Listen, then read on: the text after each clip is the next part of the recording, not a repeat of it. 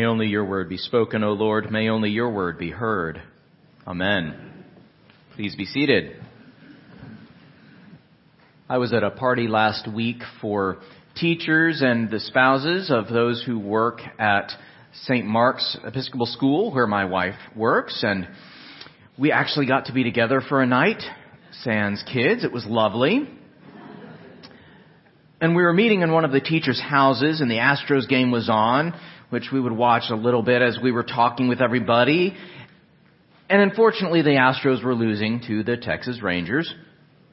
And And at one point, the host and I were watching the game for a few minutes, and he rather sheepishly admitted that he was, in fact, a Rangers fan, having lived many years in Dallas. That wasn't a problem, but there was this hint of a possibility of a problem.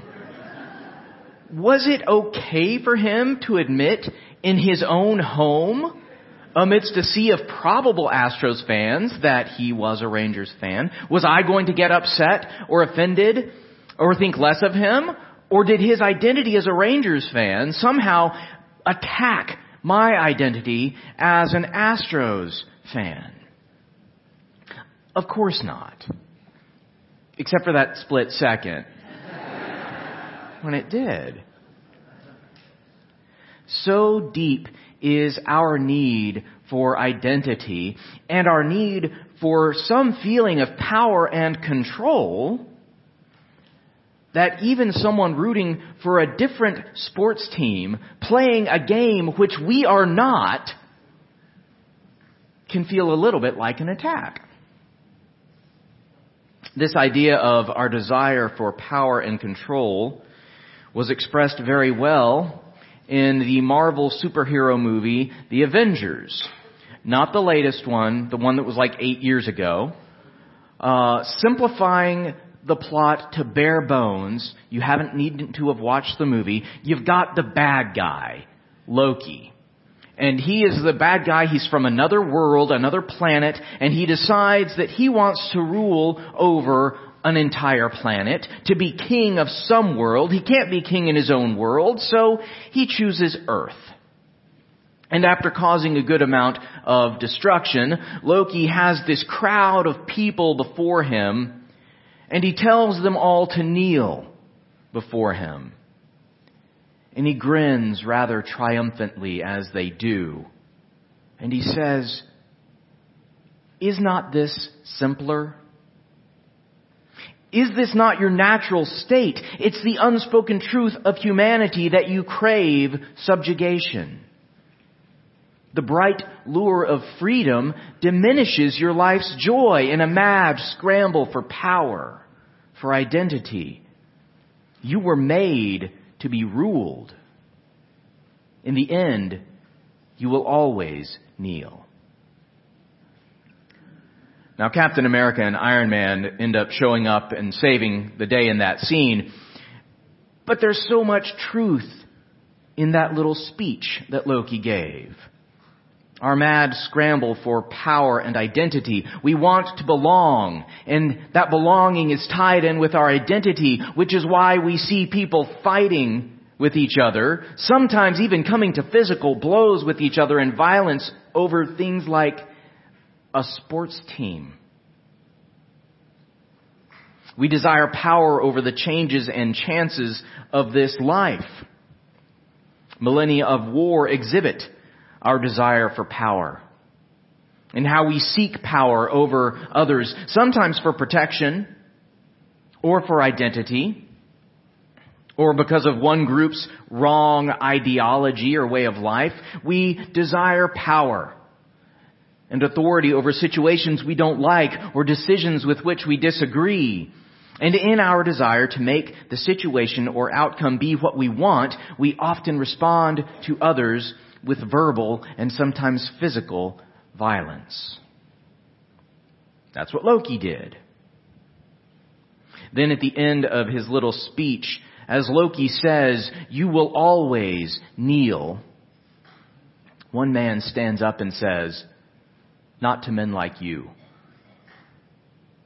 There are no men like me," Loki responds,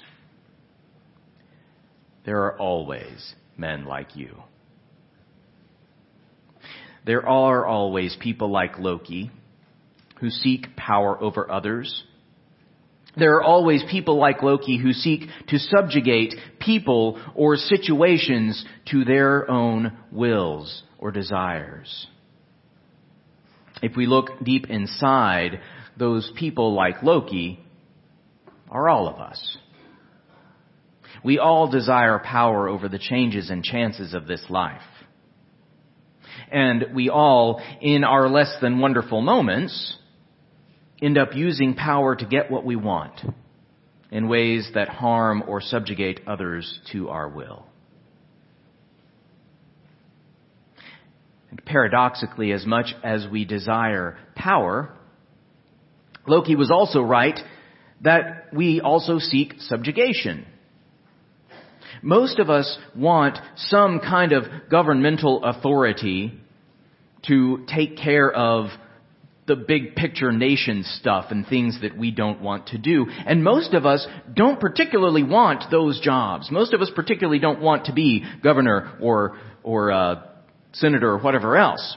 We want someone in power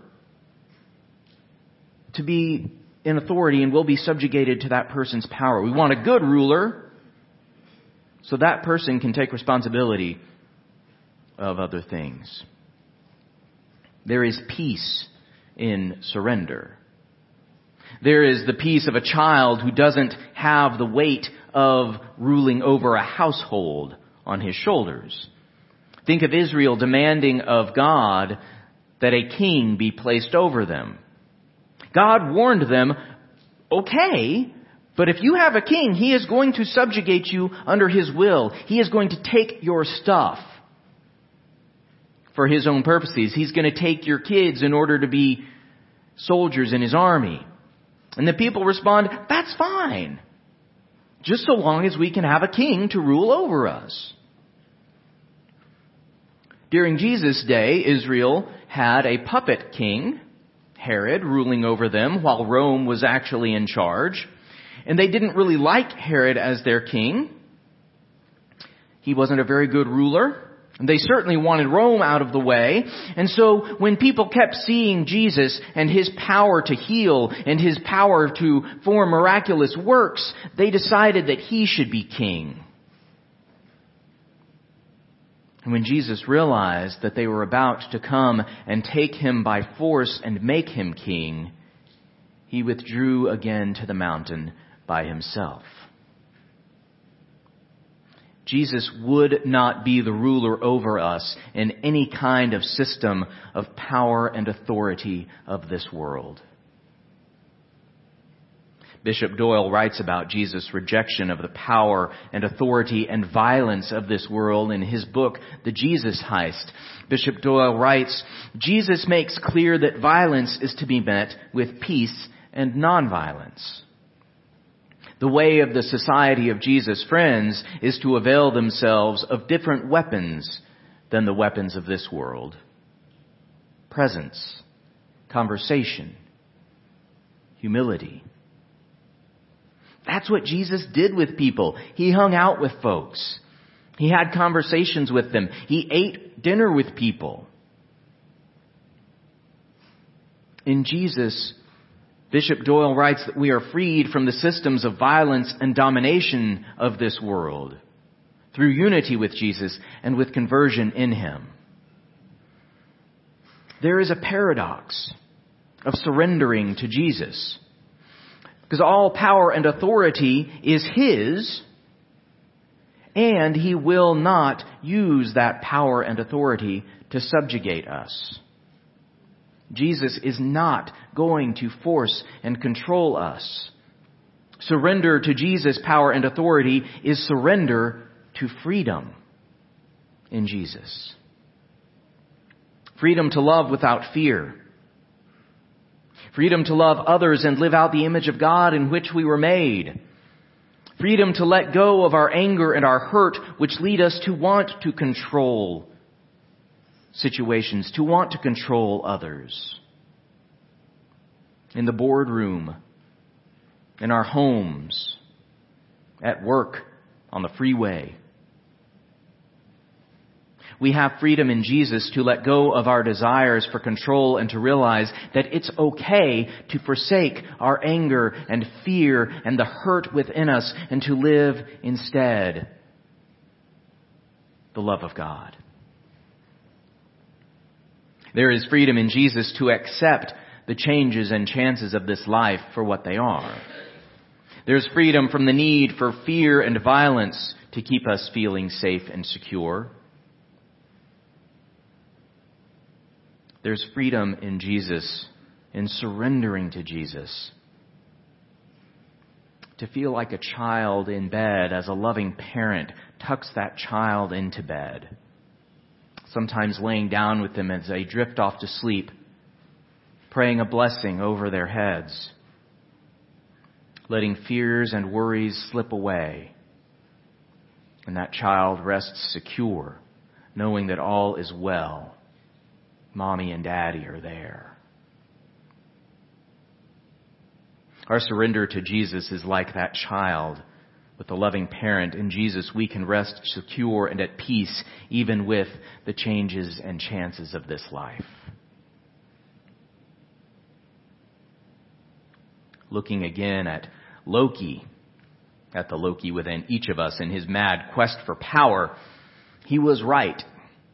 That we will always kneel to something. Kneeling to Jesus, we kneel to one with all power and authority who chooses not to rule over us through his power and chooses not to force us to do anything at all. Instead, we bow to Jesus, and he frees us to live our love without fear. As Paul wrote, I bow my knees before the Father from whom every family in heaven and on earth takes its name.